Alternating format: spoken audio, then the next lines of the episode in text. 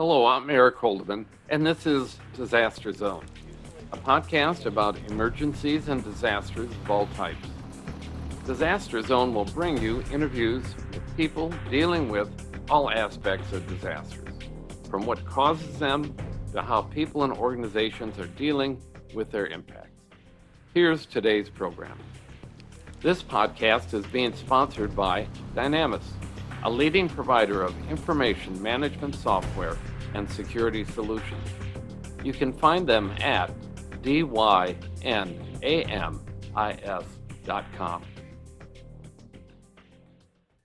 Welcome to the Disaster Zone podcast. With me today is Charlton Evans, End State Solutions, a company that specializes in helping organizations obtain certification and implement and maintain drone programs.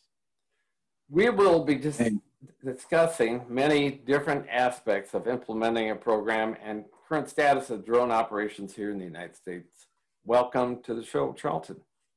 Thank you so much, Eric. Great to hear your voice again and be back engaged with uh, the Disaster Zone. Glad to hear you're keeping up with it so well in these crazy times, and I'm happy to be a part of it today. Yeah, and we've done a couple different things in the past. Um, both, uh, I think we had a workshop once that you attended and presented at, and we also uh, did a webinar with you at one point. So good, good to have you with us. And for the audience, I call Charlton the drone whisperer.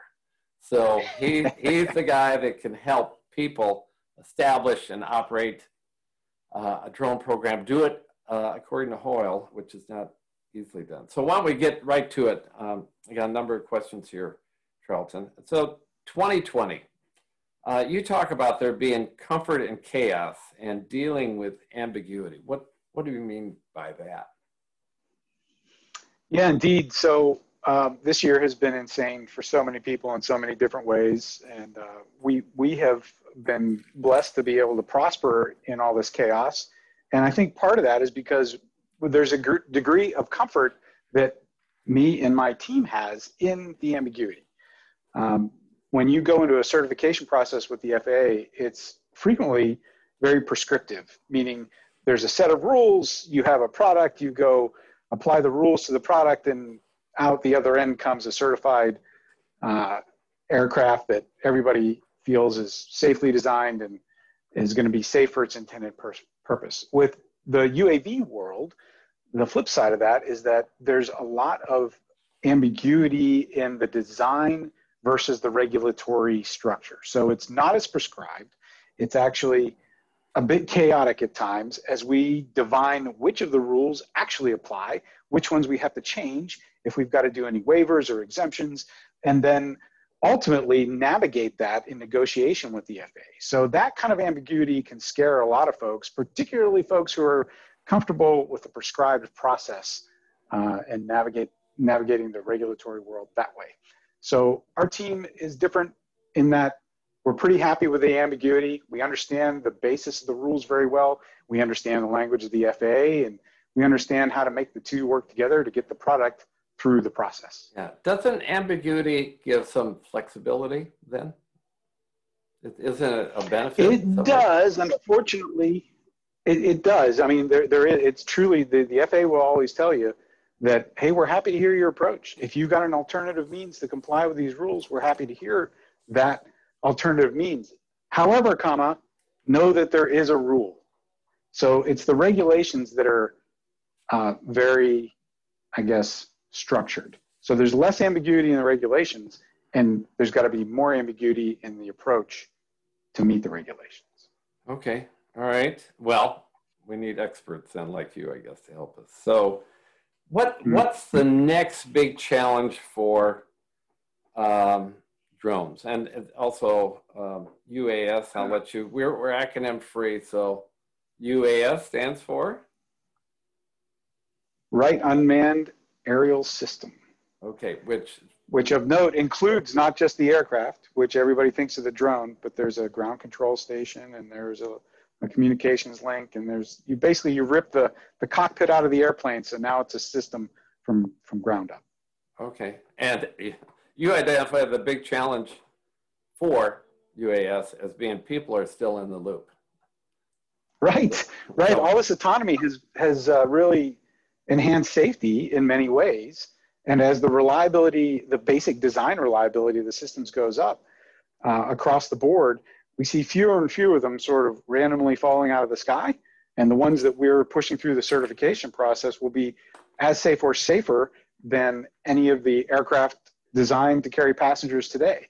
But at the end of the day, there's still a human somewhere in that loop, be it in the manufacturing side or on the operations side, piloting these aircraft or being involved in the pilotage of these aircraft, that's both responsible for how that system is employed and also has the greatest chance of creating, um, I guess, maybe errors is the, is the wrong word, but along the manufacturing process, if something doesn't get assembled properly, or in flying and operating the drone, um, there's always going to be somebody in, for the foreseeable future who's designated as the pilot. And that might take different forms, but that person has got to have some aeronautical adaptability and understanding of the airspace um, so that they don't create a hazard in the way that they operate the system. Yeah, if you think about commercial airplane crash, whatever, you know, the first thing I, I'm sure aircraft investigators have a more methodical look at it, but as lay people, we always wonder was it mechanical or was there a human error in, involved?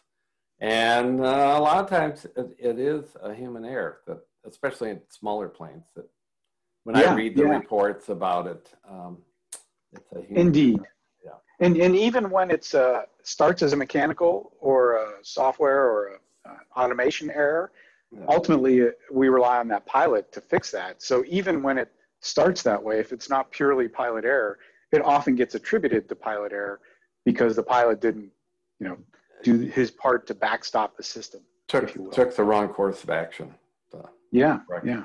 So, uh, how long are we going to have to depend on this human element for drones? Where where do you think we get to fully autonomous? Uh, is that around so, the corner, or is that down a couple blocks? I think from a technology standpoint, it's around the corner, but I, I really think the driver is not maybe what people assume it to be. I think the design assurance level of the systems, both mechanical and software wise, is really where the challenge is. Um, there are plenty of drone systems out there today that operate effectively autonomously or can operate autonomously. Yeah. Um, so it's not that far away from a from a possibilities perspective, but having that autonomy integrated into the national airspace in a way that works seamlessly and doesn't interfere with the way the system operates now, which is very, very safe, that's going to take some time. Okay. All right. Well, I, I, uh, we've talked previously that the drone of today has to meet all the same qualifications as a commercial aircraft because it's flying in the same airspace. If I'm Absolutely, and those are the rules that are going to be. Yep, you got it. And and those those are the rule sets that will be applied. So, okay, uh, it isn't a matter of cheating or cutting the corners or changing the rules to make it easier. It's a it's a matter of ensuring that the systems that are designed and certified meet the rules. Okay, all right. Um, well, another question here, and this uh, again, I'm. Um, going off things we talked about in advance uh, here of doing the recording, but you mentioned Silicon Valley meets the FAA, and uh, you say fail fast and iterate versus get it right the first time. Um, why don't you talk about that one? Yeah. Yeah, so we have some clients from down that way, and they're super, super smart folks, very aggressive, very uh, intelligent. They they made great strides in the autonomy and the systems are I, I can only say elegantly designed. I mean really really slick um, both in in the mechanical design and in the operations design. They they've got systems that um, you basically as the human launch it and it goes and it does what it's supposed to do and it comes back. And there's very little opportunity for error and it does what it's designed to do. That said when we enter into the certification process with the FAA, they still are on a almost a it's a cultural path to keep iterating on the design to make it better because that's what they do and that's how they got where they are. Uh, and that works as long as you're in a in an environment that doesn't require you to quote certify unquote the system. Once you enter into a certification conversation or, or certification project, then there's got to be some kind of a lockdown that occurs in the design so it can be assessed. Yeah. And it's not a moving target. And that's really hard for, for the tech world to do because they're always iterating. Um, it can really gum up the gears a little bit as you get further into the certification process because um, it's not just in design that we see this uh, cultural uh, desire to fail fail faster and and and certainly iterate faster. It's in the manuals and the documents. And if you try to iterate quickly with the FAA, be it on design or on the manuals, um, what you can do is get so far inside their their and I, I I want to avoid the acronym, but it's the OODA loop. I don't remember what it stands for off the top of my head. But if you get inside the FAA's loop so far, so fast, that you're three iterations into a document that they haven't really uh, given a good look at, it kind of can bring the whole thing to a to a stop. So that's yeah. a that's a risk. Yeah. So, um, who do you think is going to adapt first? Will the FAA eventually adapt to this new technological world and innovation cycle? Or do you think the Silicon Valley is going to have to, you know, put it back into second gear in order to get across the, the finish line? Uh, well, there'll be a little give and take, but uh, the federal regulations um, will, at the end of the day, uh, be a forcing function. It's it's not just a class of culture, which is there, and we can navigate that. That's communications and collaboration. But ultimately, the the FAA is beholden to the Department of Transportation, and if you want to change a rule, it's got to go be through the approval process within the FAA, and then go to DOT, and then go to the Federal Register um, to be published for public comment, and then come back as an approval. So that process is written in law, and, and there's, there's no shortcuts. No shortcuts.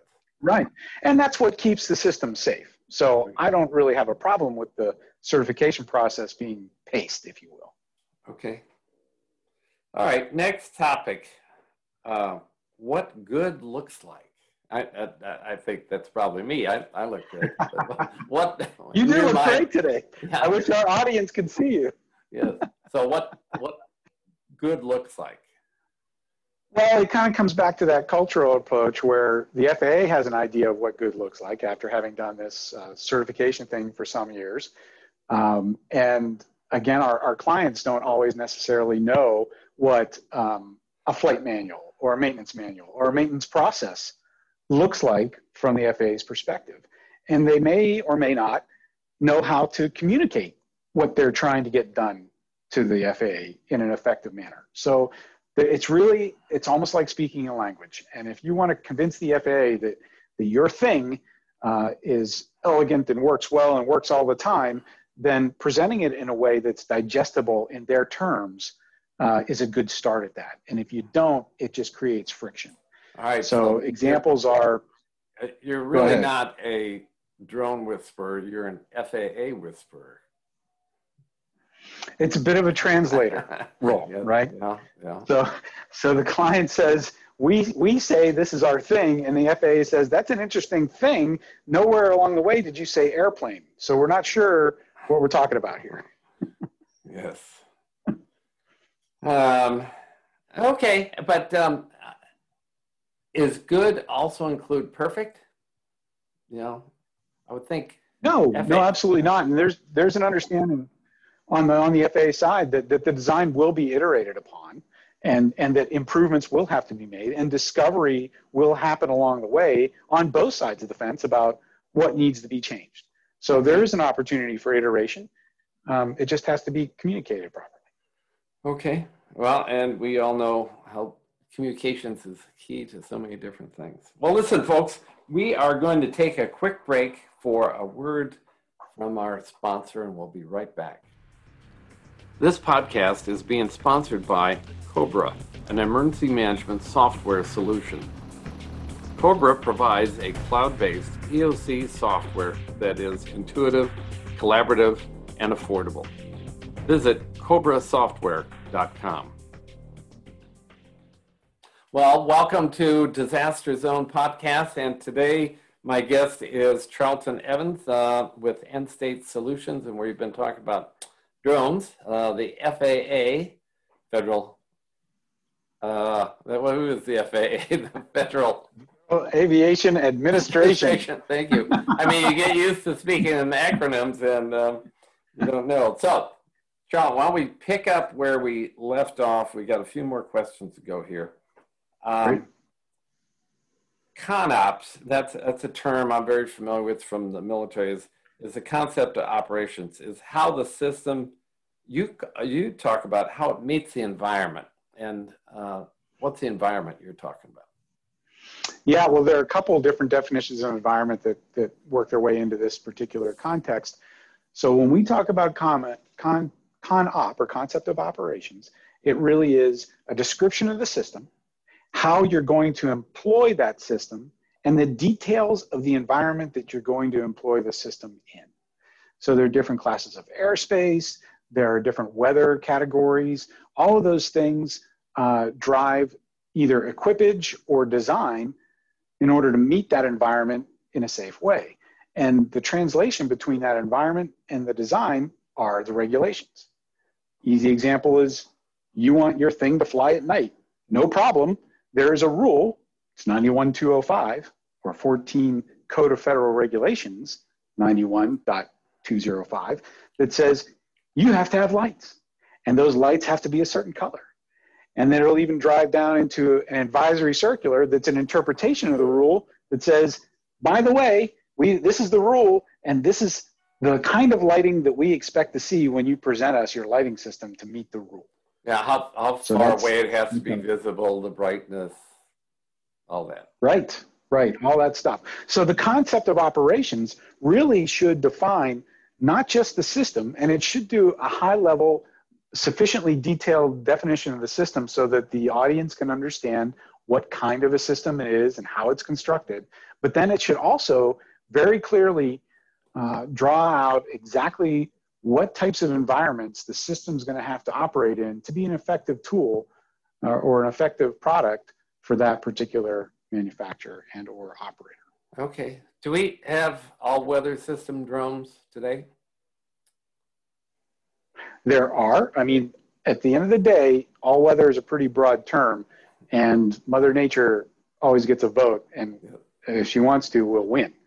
Um, but that said, there are systems that are designed to um, handle more weather than others. Uh, icing is always a challenge, particularly for small airplanes. And uh, to my knowledge, there isn't a system out there, certainly that's been certified to fly in known icing conditions. Um, but there are systems that uh, can handle uh, rain, high winds, etc. Okay, all right. Well, I, we were talking about this a little bit already, I think, but this aspect of a drone as an aircraft and the aircraft standards apply and what's the necessary paper trail that comes with that? Yeah, well, um, so that's where some of the ambiguity comes in because um, the federal aviation regulations are uh, chunked up into parts. And if you want to uh, you want to go out and certify a transport category airplane, there's a part. It's part 25. Go out and look up 14 CFR part 25 and see if your proposed transport category product meets those rules. If it does, you're going to get certified. It may take some years to demonstrate that. And there's a whole litany of, of, of paperwork that is um, a part of that process certification plans and conformity plans, and it covers both the, manu- the design and the manufacture, which are separate certifications. The type certificate is the uh, certificate you get at the end of the design approval process, and the production certificate is a certificate you get when you've demonstrated that your manufacturing process can be certified. Okay. And if all I want to do is fly my drone, does that apply in there? No, I mean, all these uh, commercially available uh, products are um, designed to whatever standard they want to be. And that's because you're not using them. And you can go fly that because you're not using it for a commercial purpose. As okay. soon as you want to go make money with your kit, that's where the, the line is drawn. Okay. So if uh, hobbyist versus a professional and as you would say, commercial use. Yeah, and even even hobby income. So that's kind of um, Part 107 is a, a rule within the, the federal reg- regulations that describes that first level of commercial use of a drone. So it, it lists out the pilot qualifications and the equipage qualifications and the operational constraints under which you can go buy an off the shelf drone and go fly it for commercial purposes. Even if it's a hobby purpose, if you're creating revenue, then that's a commercial purpose and it falls under Part 107. If you want to go beyond what Part 107 permits, that's when we start talking about type and product and type and production certificates for the designs. Okay. Well, last question here, and, and that has to do with um, are you the manufacturer or the operator? And, you know, talking about that, you were saying, you know, are you Boeing or Airbus or are you Delta or United Airlines? What, what's the issue there? Yeah, or, or Alaska, right? Yes. So, yeah, the, uh, this is an often misunderstood element of of uh, certification. So um, I'll just use uh, Part 135 as a good example. So if if a company wants to do drone delivery, for example, and you can see some of the approvals that will come out recently, very limited, but so by that be like approvals, like a package delivery using a drone. Exactly, exactly. If you want to do package delivery and you enter in with the FAA to certify your equipment, uh, get a type and production certification on the equipment, on the drone and the UAS, the entire system. That's one thing. But there's another certification on the operation side that you need to actually go do the operations. And that's a Part 135 certificate. So that's separate and it talks about the training required and the personnel required and exactly how you do your operation. And it assumes that you're going to have a type certified piece of equipment to do the operation certified 135 operation with. Um, the difference is Boeing makes airplanes, they're a manufacturer. They sell those airplanes to Delta, Alaska, others that are operators, and they operate under Part 121 as air carriers. And Boeing builds Part 25 aircraft under the transport category for aircraft. So a drone manufacturer often does not understand that even if they want to both design and operate for delivery, they've got to get two certifications, and those two houses are really there's a almost a church and state separation between the two. The manufacturer does not have the same responsibilities as the operator, and the operator cannot assume the responsibilities of the manufacturer. Okay. So this is not a question we wrote down, but it's Stump Charlton time. So who do you think, which, which um, major package deliverer company, certainly Amazon, I've written about this, it's been a while since I've had a drone blog post on, on this, but they've been working all sorts of different concepts in the past. But uh, I know UPS is another big delivery company that's working on drones. Who's going to be the first one large package deliverer to be certified nationwide to deliver packages, do you think? Mm, nationwide, boy, that's a horse race. Uh, I, I, agree with you that Amazon has made great strides, and so has UPS. Uh, they're not the only ones working on it. Um, from a from a purely um, gravitas standpoint, I I'd, I'd probably put my money um, on UPS by by a by a neck. And the reason I say that is because um, they really have put forth the effort on the the operation certification side, and they have so much experience in that that even even if Amazon um, runs neck and neck with them, ultimately, I think they've got higher motivation to make the nationwide delivery uh, a thing. Okay. All right. Well, listen. That's my guess. Yeah. We'll revisit in a year. That's correct. I'll make a note to check in with Charlton. Um, so it's been great Charlton, I just want to say thank you to Charlton Evans, CEO of End State Solutions, for being a guest here on the Disaster Zone podcast. So happy to have been here. Always interesting to talk to you, Eric. You've always got great questions, and uh, happy to try to be stumped again in, in the immediate future if you come up with some more.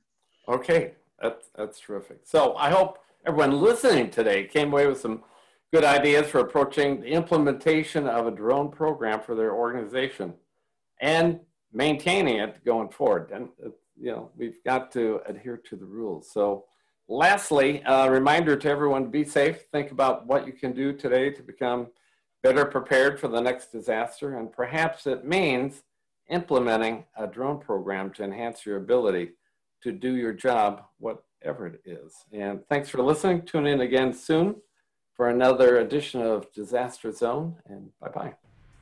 Thanks for listening to today's Disaster Zone podcast. Tune in again soon for more information on all aspects of disasters and what people and organizations are doing about them.